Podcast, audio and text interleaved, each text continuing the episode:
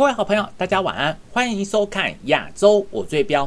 那么在礼拜二的盘市啊，指数再度的拉高上来。那么指数拉高上来，好朋友看看我今天的标题，电子股拉高上来要会卖，不要说拉高上来还在追高，因为今天的盘市啊，从这两天礼拜五、礼拜一到今天，你会发现一个很明显的现象。不光是今天媒体头版的新闻，当冲昨天高达 39%， 上市高达 39%， 大家在13000点不但不敢报股票，看到他股票拉上来的当冲，做短线当冲非常盛行，100个投资朋友39个，或者是讲金额100亿里面有39亿在做当冲，这个比例太高，绝对不是一个好的现象。那么今天的盘市重点有几个重点要跟大家分享的。其实从这几年以来，很多好朋友在这个私底下跟我在询问的时候，一直想问说，老师，当冲今天可不可以冲哪一档股票？说真的，股价波动大，看到说当冲很好赚的样子，而且呢，一般投资朋友呢，做股票如果用现股当冲，很容易扩张信用。本来可以买10张做10张的股票呢，马上用现股当冲就做20张、50张，一下子做错惨赔，那个亏损会非常的大。这个地方在解这个盘势之前呢，我希望好朋友不要去做当冲。我们不是为了当冲而当冲，有些时候做对方向了。当天一真的拉高上来，有人在高档调节，那你就顺势做个当冲可以，但是不要为了每天当冲而当冲，压力会非常大，胜率相对也比较小。好，这一开始呢，先跟大家分享这个重点，因为每一天呢，其实我们早上跟大家分享很多重点呢，我们都放在我的 Telegram TG 的 asia168 这个 ID 里面，同时呢，在每天 YouTube 频道。今天下午我预录，礼拜五会播出整个金融9分满。为什么投信法人锁定一些成长股不计价，就是一路买，他们是用成长股的观念，同时也教大家怎么样来研判一些电子公司有没有接到大订单，从3个方向来做分析。第一个，公司派的说法，另外2个重点更重要，从筹码面甚至从基本面来做追踪。那礼拜五晚上会有首播，好朋友要先按下订阅，按下小铃铛，礼拜五的10点钟上线的第一时间就会跟大家来做一个分享。好，那进入今天的主题，你看今天的头版新闻，昨天啊，上市当冲比大盘2100亿左右， 39.4% 当冲，上市2100亿左右呢， 39.4% 在做当冲，今年新高，史上第3高，热门的股票都是6成7成以上在做当冲，这个对筹码面来讲绝对不是一个好现象，是不是？有赚就跑，不留仓，成为投资新显学。我说如果这个盘势把市场的筹码都弄到大家都去做当冲不卖，明天没有高点，今天拉上去马上就有人冲，你说这种筹码怎么会对大盘能够攻13000点呢？那最大的关键点，来从这个开始来跟大家分享，为什么当冲不要随便做。其实很早之前，大概11年前吧，你看2009年的时候，台湾当冲客一年，有人统计啊，一年大概是赔2000亿，这个不是开玩笑，是真的。有整个美国伯克莱大学教授呢欧定的研究显示，当冲不仅难赚钱，甚至台湾当冲客一年的净损失金额超过2000亿。这个现象不说你不知道，讲了你一定会吓一跳。最大的盲点，因为不能留仓。所以很多时候，明明利多的股票开高往下灌，利空的股票开低往上拉，为什么这样子走？利多利空反向的去做一个拉高或拉低，原因就是当冲大家一致性的看坏有利空开低以后呢，尾盘当冲因为要回补反而把它拉上去。大家一致看好的利多最近这一个月好多啊，开盘大涨，结果呢甚至涨停板，下半场被当冲客一路冲回来，有没有感受？我先跟各位讲，这个11年前就出现这种统计数字啊，台湾当冲客一年赔2000亿。这几年好多好朋友私底下跟我讲，当冲这一年赔了多少多少，几百万甚至上千万的很多。真的建议大家不要扩充信用，甚至不要当冲。你真的能够做到一档标股3成、5成、1倍，今年很多很多股票有这个机会啊。甚至现在的涨停板一天就是 10%， 3成3天就来了，很多不是吗？那为什么一定要当冲呢？当冲你的胜率有多少？说真的，我马老师在投顾20几年了，我又不敢说我的胜率很高。那很多人一直跟你讲说，哇，做当冲多好赚多好赚，赔的都不算，赔的都不讲，这个没有帮助啊。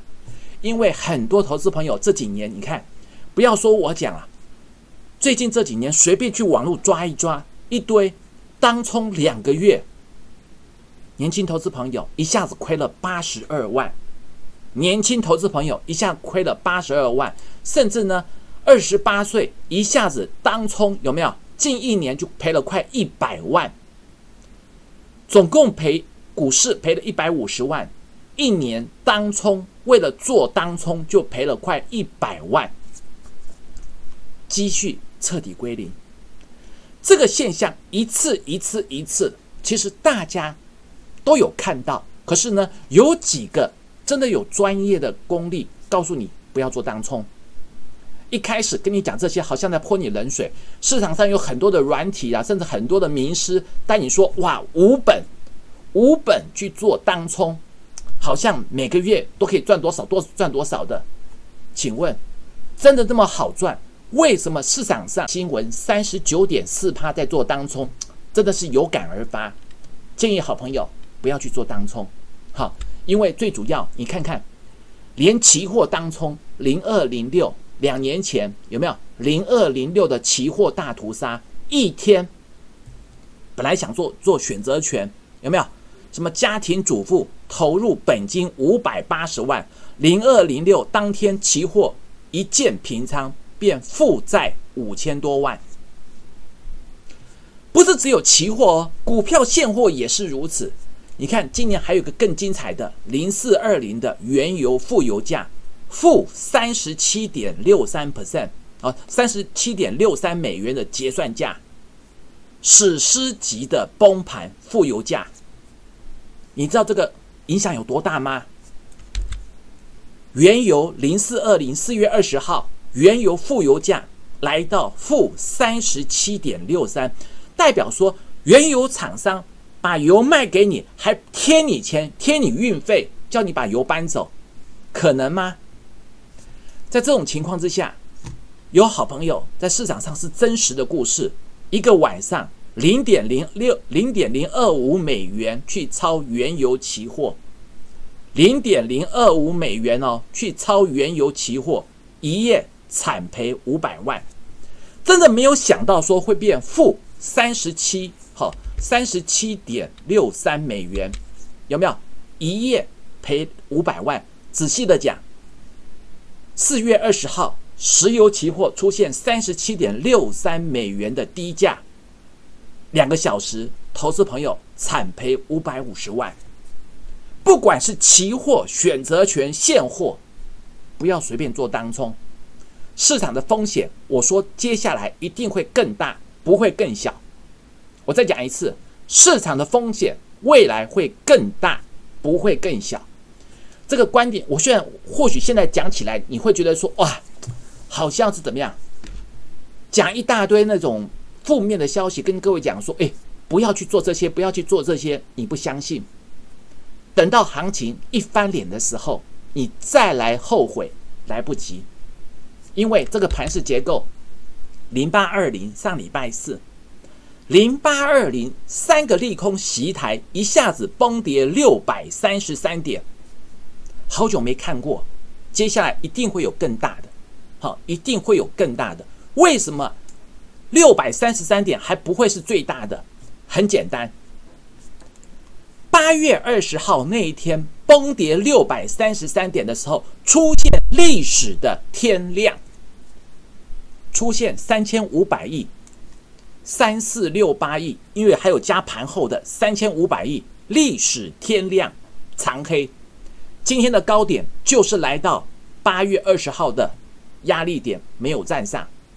在这种观点之下，我是跟各位讲，你看今天这个媒体头版都给你讲得很清楚啊，散户在冲锋，证券的划拨存款创新高，散户在冲锋更要谨慎。今年以来到7月份，台股新的投资朋友，年轻的投资朋友，74万户新开户，没有看过那种大崩盘或者是一个大的景气循环。初生之犊不畏虎，冲冲冲，看到什么股票会涨就去买，这个一定要谨慎，不要不相信。这个市场上啊，能够先告诉你的那是真的预言家，是神机，事后讲的那是什么呀？事后诸葛，好像在播报行情一样，这个我不喜欢。这个最重要的，你看划拨证券啊，存款连9个月，连9个月创新高。讲白一点，从美国各国央行搞的低利率、负利率，把钱从定存赶到股市，叫你去追高。我在上礼拜有没有跟各位讲过？你真的要定存买高股息的股票，给小孩子的压岁钱，给小孩子的储蓄，甚至你自己的退休金，要买这些属于定存股、存股的一个高股息的股票。不要这个时候买，真的要定存，不是定时定额啊！定时定额平均买起来还是偏高成本，你要大跌下来以后低接，甚至分批再去低接，你真的会是赢家。简单的数学观念，你如果说是定时定额，每个月平均的买下去，你的平均成本会在一半，平均值的中间。但是你如果说是大跌下来，你再往下买，你的平均成本会在3/4的下方，最低点的1/4的位置。到时候大盘一反弹一转正，你的定存股息甚至价差两边赚。我相信我讲这个简单的道理你一定能够接受，但是看到证券划拨存款连9个月创新高，我说这个盘很坏。坏在哪里？美国带头零利率，然后呢，把银发族的资金逼到股票市场上，叫你去追苹果，追苹果，追这种指数的高档之后呢，告诉你买这些股票还有利息，放在银行没利息。不要忘记哦，买股票虽然有利息，但是股价的跌价风险远远高于定存的利息。我这样讲听得懂吗？追买股票，尤其是买在指数高点的风险，远远大于定存没有利息、零利率的风险。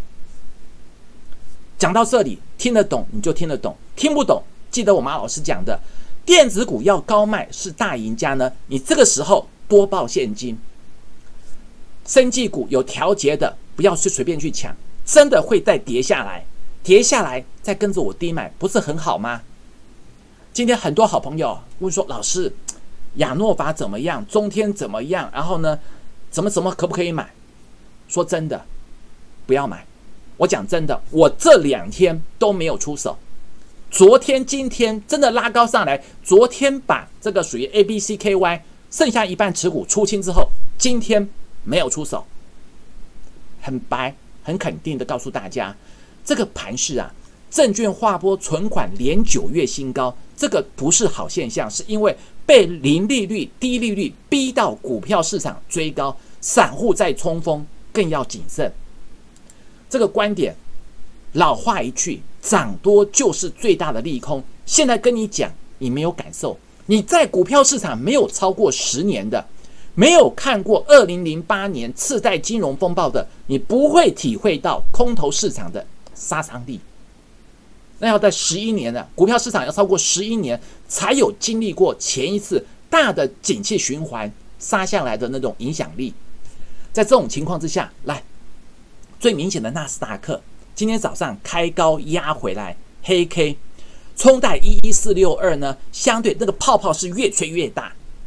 为什么跟大家讲说你不要随便去追股票？最简单的，我用一个数字来跟大家形容，巴菲特指标。巴菲特指标就是股市的总市值，好，股市的总市值除上国民生产毛额，除上 GDP。 这个巴菲特指标当初在网络泡沫跌下来的时候，后来他才公布说为什么当初在网络股泡沫的时候他不去买网络股，就是因为股市的总市值除上 GDP 当时在2000年的时候 147%， 1.47 倍过热。2000年的网络泡沫 147%， 这一次在3月份急杀，你看这个陡线，好，这个急去多陡，急杀，然后呢再创高，来到上礼拜五 179， 比2000年的 147% 更高了 32%。 看得出来吗？这个盘势能够讲真话的分析太少，想管你去追高的很多。讲真的，我待会再举个例子，一讲你就懂。相对你看巴菲特指标超级过热，上礼拜五 179%， 美国纳斯达克还在往上拉，现在再冲上去，今天早上不是180以上了吗？可以随便追吗？当然不行。不是只有总市值跟 GDP 的比例过热，你再看一个数字，债务，政府的债务除上 GDP，现在已开发国家，欧美这些已开发国家的债务啊，升至全球本地生产总值 GDP 的 128%。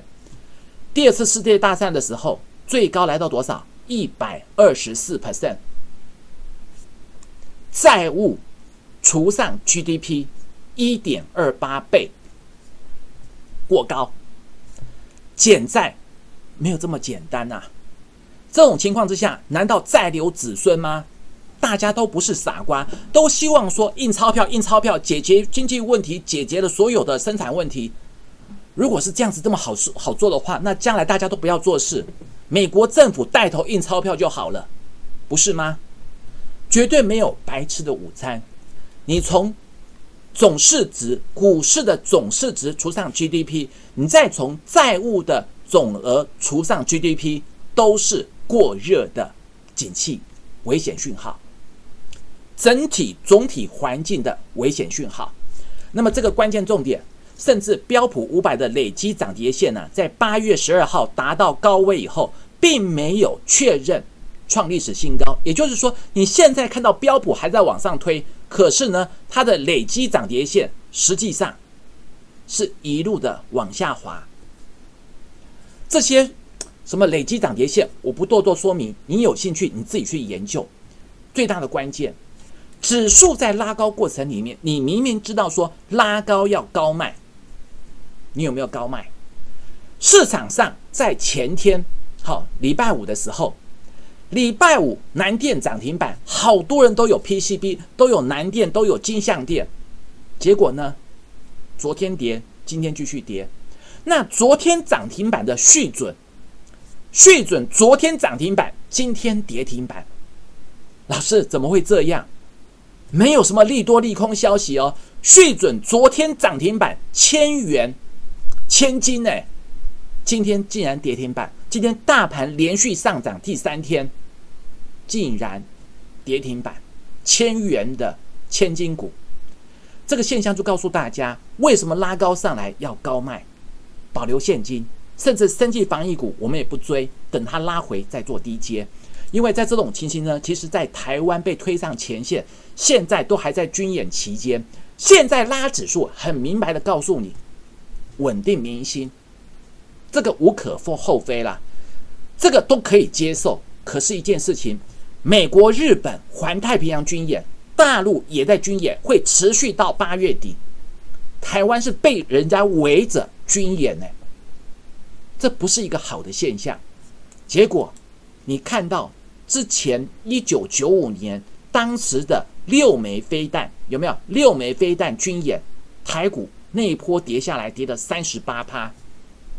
当时的位置点7月21到24这一段盘一下再跌。我们现在不是那种均线空头排列哦，我们现在只是破月线弹回到月线，还在高档。差别在哪里？要不要小心？其实大家都知道，可是看到盘势啊，老师，我看到这个盘势好像不会跌。你看，马上就有人问说，那美德一还可不可以买？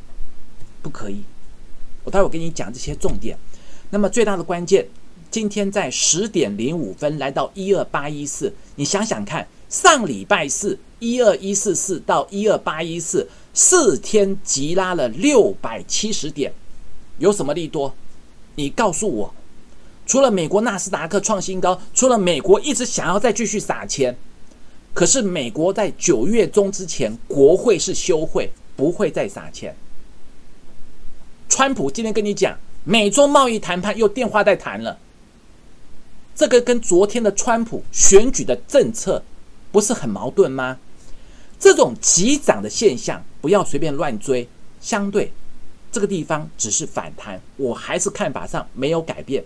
最简单的成交量，今天成交量不到2000亿了，指数拉上来11点过后，指数走平，连冲的机会都没有了，量怎么不说？因为4天从上礼拜四到今天急拉了670点，谁敢在上面去追？不敢，冲上去大家都在当冲，脚底抹油，抹一下就走。在这种情况之下，你看这个 A 外资啊，我简称这个名字我也念不出来，之前也没有听说过，我在市场上只有最近才有听到这个研究机构 A 外资。A 外资呢，它设在香港，国外随便喊不要上当。这个跟手法呢，跟台湾一个分析师跑到大陆去，在大陆的券商当分析师，3不5时对台湾喊股票。你说他在元大有一票死忠的忠实户，难道不是他的内围吗？你要去替他们抬轿出货，去跟着他喊吗？或许国内的分析师跑到大陆券商去当分析师，然后呢喊台湾股票喊不动了，弄出一个什么研究机构 A 的研究机构喊股票。我先说这3个字，不要上当。今天喊590，早上就跟各位讲，不要乱相信。你看，今天拉升上来，外资卖，把昨天买的2000多张倒出来，是不是连外资自己都不相信？结果呢 ，A 外资在香港跟你喊盘说喊多少目标价，结果外资出货。不是只有这一次哦，还记不记得7月28号？7月28号，我说外资排站，有没有？外资排站喊台积电什么550最容易又多出天价。当时外资排站，是不是 A 外资？这个 A 外资呢喊什么550喊得最用力，结果当天台积电连电涨停板，大盘13031， 9点19分历史高点，然后就长黑灌下来。那天的走势，我说拉台积电联电涨停板呢，反而是历史天价的追高被出货了。结果当天从 466.5 外资投信自营商全部站在卖方，爆量16万6千张，现在 466.5 看不到。同样都是那个 A 外资，听懂了吗？这个现象我说真的啊，你透过外资券商什么外资机构开始喊台湾股票，拐一次拐2次再拐第3次，投资人会上当吗？那个效益会递减啊，就好像一个人的 credit 一样，天天跟你讲说我今天有什么涨停板什么涨停板什么涨停板，连讲3天，前天的南电，前天的金像电出了没有？昨天的续准也是涨停板出了没有？今天跌停，拐1次拐2次拐3次，马上投资朋友受1次伤受2次伤，这个 credit 信用啊，就慢慢的被打折，打折再打折再打折再打折。因为你喊的股票拉高出货嘛，是不是？在这种情况之下，你回头看一看，全球疫情啊，到下午5点钟2388万，还差11万左右。快的话今天晚上，慢的话又是明天凌晨突破2400万，4天。如果是今天晚上，3天，最慢4天，然后礼拜天2500万，维持4天的速度，礼拜天2500万，下个礼拜一回来，你会看到2500万的全球确诊人数。难道这是好消息吗？绝对不是，只是说现在市场资金它这连续4天拉了670点，把资金拉到指数股，拉到电子股，生技股也没涨，防疫股就算有利多也没涨，也被压下去。这个关键重点我也跟各位讲说，有利多的股票你可以不用杀低，但是一件事情先不要追，压下来等它回档再来低接。因为在整个川普啊，昨天讲说要加快抗疫的脚步，川普跟拜登的支持率差了 8.5 个百分点，越差越多。本来是差7个百分点，差了8个百分点，有没有？之前是49比41，现在呢49比42，现在是50.6比42.1。你看这个差距越差越大的时候，川普他要翻盘，怎么翻？阿斯特杰利康，英国的那个药厂，本来盘中涨 4%， 收盘涨 2%。 那么阿斯特杰利康呢，整个市场上希望赶快在10月份就推出疫苗，可是市场看法上，为了慎选数批疫苗还是有风险，基本上这个风险比没有打疫苗的风险来得低，只是说为了安全起见，还是要经过3期的这个属于临床试验完，调整完以后再来施打会比较好一些。那相对的，在俄罗斯啊，他要推10亿剂的疫苗，光是俄罗斯的30%医生才肯用，70%不敢用。为什么？他们是只有2期的临床，没有经过3期就开始给你专利注册，开始给民众打，这绝对不是一个好现象。那相对的，你看新冠疫苗，新冠肺炎啊，康复竟然面临数百万的医疗费，拿到账单一看，40万美元，比之前的150万、110万已经腰斩下来了，好算是便宜很多了。可是每一个人40万美元的天价医疗费，扣掉政府补贴的，算一算还是要上百万元的医疗费，多少人负担得起？是不是？相对这个疫苗如果出来了，打2针就好，什么问题都解决了。美国的政府支出，美国的医疗支出都可以大幅的降低成本。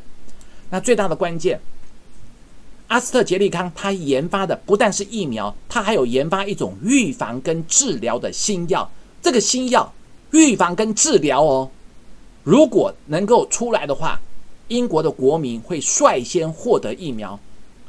现在说不要讲那个什么预防跟治疗了，现在连国内疫苗国家队有没有办法在年底明年初拿到疫苗？其实最有机会有2家，不是没有，是有。可是我跟你讲，股价真的跌下来，你又害怕，真的涨上去了，每一个都想追，跌下来的呢不敢买。这个是人之常情，很正常，这也是需要老师来带你做的原因。因为这个盘势啊，你看莫德纳跟欧盟谈妥8000万剂的疫苗采购，还可以再外加8000万剂。台湾的疫苗国家队呢？台湾的疫苗国家队在哪里？在哪2支比较有机会？不是你自己乱猜的啦，我说真的，因为盘势架构里面很多内容。就像今天早上美国在涨航空股，涨邮轮股，250亿美元纾困不够，达美航空10月份还要再让2000名的机师放5星假。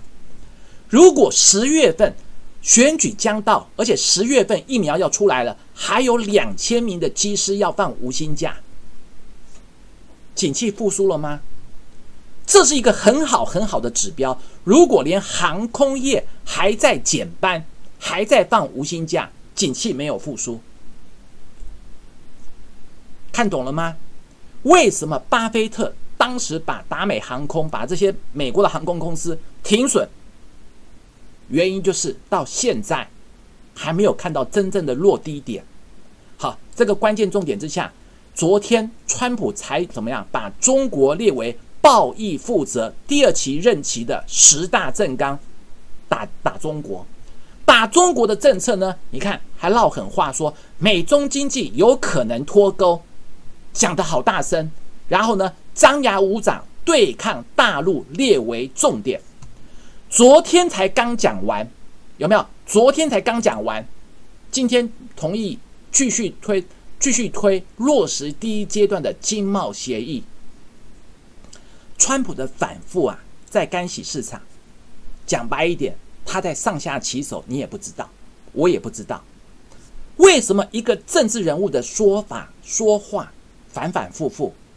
现实的利益，这个现实利益不是只有选票，还包含了金融市场被他翻云覆雨的。过去这2年来，从美中的贸易战、美中的科技战，再到这一次美中的军演，一次，动作越来越大。这种情况，来你看看那个抖音，就是字节公司，好，字节跳动已经为了关闭美国业务做好最坏的准备。什么意思？做好最坏的准备，准备控告川普政府挑战美国的禁令违宪。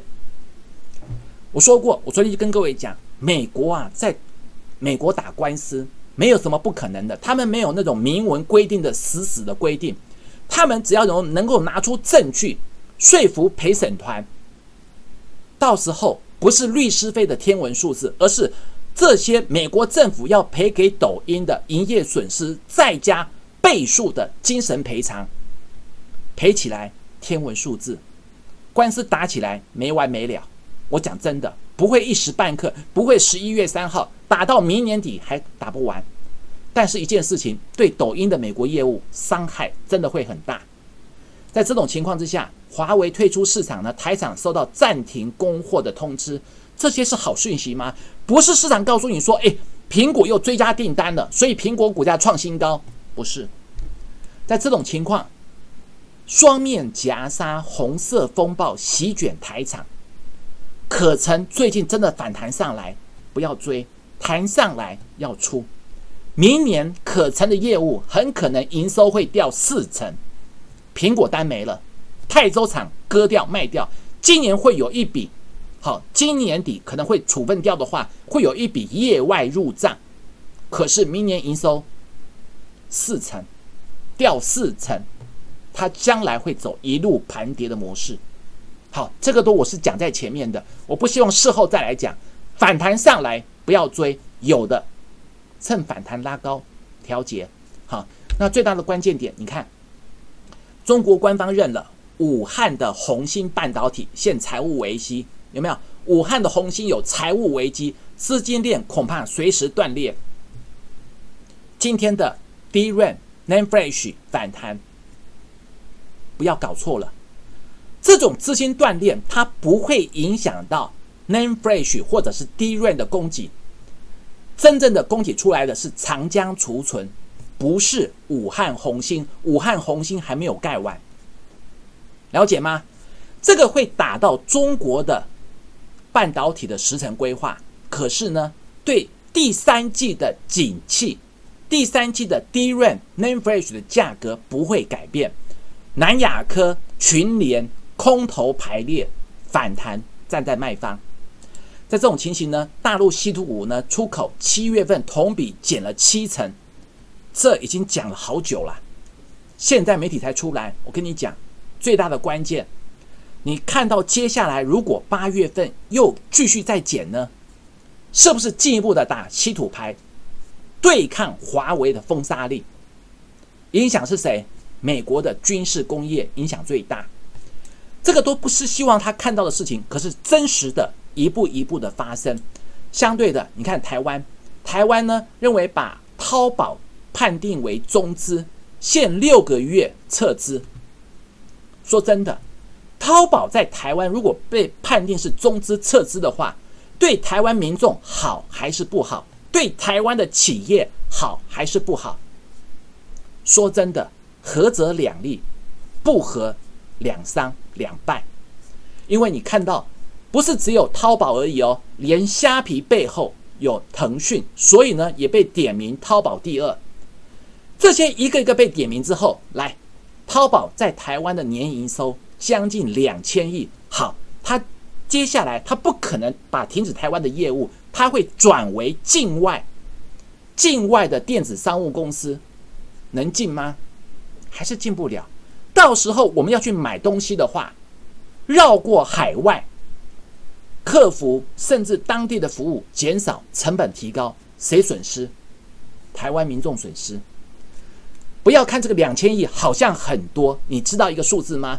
为什么今天有没有工总的理事长王文渊出来强调，不要让两岸低档的政治呢影响到经贸往来？今年1到7月，台湾对大陆贸易顺差超过700亿美元，讲不出来。你真的说对大陆一旦封杀，我问你，贸易顺差会变多还会变少？台商很多还是透过大陆去生产去赚钱。贸易顺差700亿，我们不要了吗？700亿，2兆，淘宝2000亿，需不需要？需不需要？这个答案是很肯定的，可是台面上不敢跟你讲，反正现在都是政治优先，这个政治我就不评论了，讲起来亏天暗地的，那没什么好讲。我们在今天盘中就告诉会员朋友说，大盘现在的拉升炒中美的一个贸易会谈又重启了，这个跟昨天川普的竞选政策打中的方向矛盾，看似百花齐放，都涨，拉传产掩护高档电子在出货，轮动太快，出货盘不要追价。你看到今天外资买很多吗？买 34.5 亿，说真的不多，台积电卖超，很难想象吧？这种情况之下，昨天涨停板的续准6409的续准，昨天涨停1155，今天开低直接灌到跌停，有特别大的利空吗？没有。昨天涨停，今天跌停，就好像前天的金像电、南子电涨停，然后昨天创高，昨天跌，这就是为什么现在市场上昨天 39.4% 的上市投资朋友都在做当冲。你今天涨停板的股票不见得明天还能够继续涨，可能明天冲高就掉下去了，可能明天就像续准一样，礼拜一涨停创历史新高，今天开低就直接灌到跌停，有什么道理？这种涨停创新高的股票也不见得是真的强势。一个重点，不要追，你去追了很容易被修理。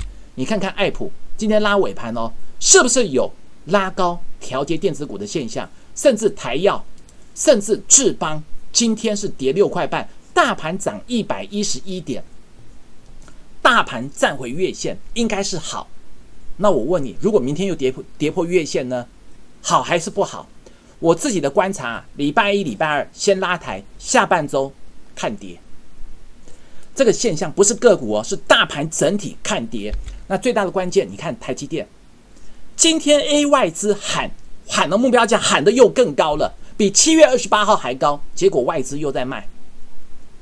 老套，拉上来连外资都不相信，外资自己都在卖，跟7月28号有什么不同？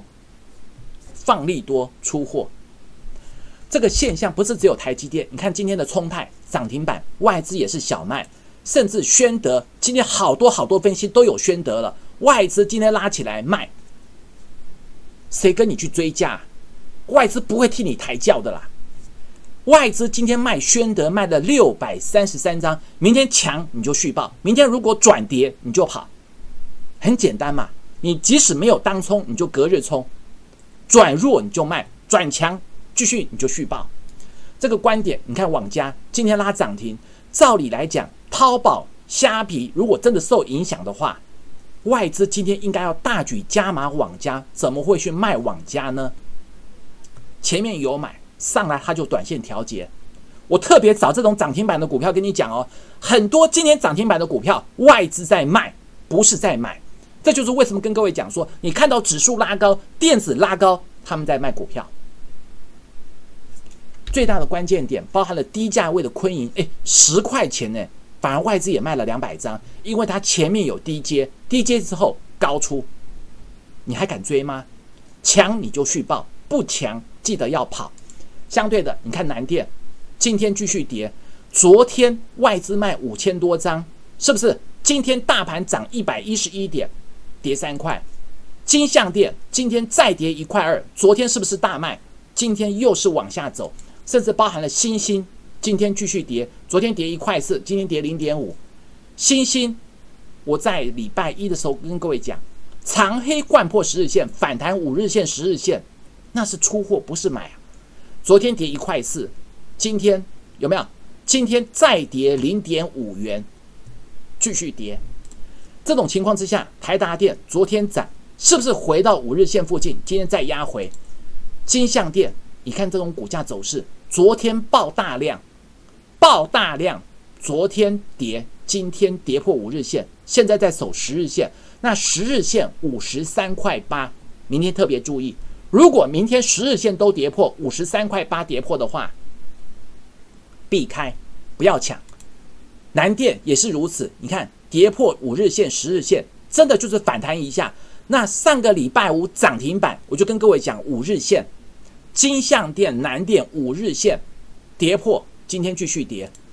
新兴注意哦，新兴一个颈线79块的颈线，今天收盘多少？78块7，是不是跌破颈线？做一个 M 头， M 头跌破颈线避开。爱普呢，它的颈线 345.5， 昨天没有站上，今天继续跌。颈线是一个关键，是高档一个套牢头部。昨天涨上来，我跟各位讲什么？本益比还是太高，今天就整个开低走低下来。那相对的雍智科今天直接开低走低，又压回到5日线附近，这个在头部320以上形成大的套牢区，就真的一路往下走跌。你看电子股的华通，当时50块9，我说这边像个 M 头结构， M 头结构跌完以后，你看今天没有站回5日线，又连续1 2 3 4 5 6 7，连续7天黑 K， 每天开高上来就有人在卖，这不是拉高出电子吗？雍智科是不是一样？320的颈线一路盘跌下来，台药一路盘跌下来，是不是？颈线132跌破就一路往下跌。最弱最弱的台盛科，台盛科148块的颈线形成大 M 头以后，急跌一段反弹再跌。台盛科今天的收盘平了今年的最低价，很难相信吧？这些都是请你避开，你也不要去猜低点。真的能够低档拉升上来有机会的，我认为新药股还有防疫股还是看好。那相对的 ABCK1， 我讲白一点，昨天前天就是上礼拜五21号先出一半，然后呢昨天全部卖掉，卖掉之后你看今天跌5块。我做操作通常我都卖的时候跟大家分享，今天的 ABCKY 还有133块半，之前上礼拜卖的时候138块，你都看到了，昨天还有139块半，你都可以有跟单的机会。但是我也不希望你跟啊，说真的跌下来了，老师怎么办？亚诺法怎么办？亚诺法我上礼拜四停损的时候，我会跟各位讲先收回资金。这2天我也跟好朋友讲说，我们都先把资金收回来了，等它的回档，真正回下来了你没卖又害怕了，怎么办？好，这都是我们讲在前面，我就不重复了。这个个股啊，其实跌下来，生技防疫股还是看好，而且呢，接下来真的有大跌下来，大跌大买。现在这根高档跟你讲，你不相信，因为大盘12758涨110点，111点涨上来，我叫你高出电子股，你也不相信。回头想一想，3月19号的低点8523，谁告诉你3月底会甩尾长下影线？真正冲到13000点，谁告诉你说不要乱追？我们常常的说法跟做法，我跟别人的分析不一样。为什么不一样？我们是规划未来，不是讲说今天什么涨停板。今天你会看到很多分析啊，有什么宣德啦，有那种涨停板的股票。恭喜大家，记得我讲的，如果这些个股明天强势续报转弱了出。这些个股的重点内容，我讲个最精彩的。来，美德一杀跌停板。好朋友问说可不可以买？不可以。我跟各位讲过，前几天它有出现吊颈线，然后昨天开高压回，昨天呢在做头，今天杀跌停板，小心避开，接下来很可能会连续急跌，避开。好，我已经讲得很清楚，避开，因为盘势的架构里面太多的重点。你看台积电415这个地方，它没有突破前高，没有用力，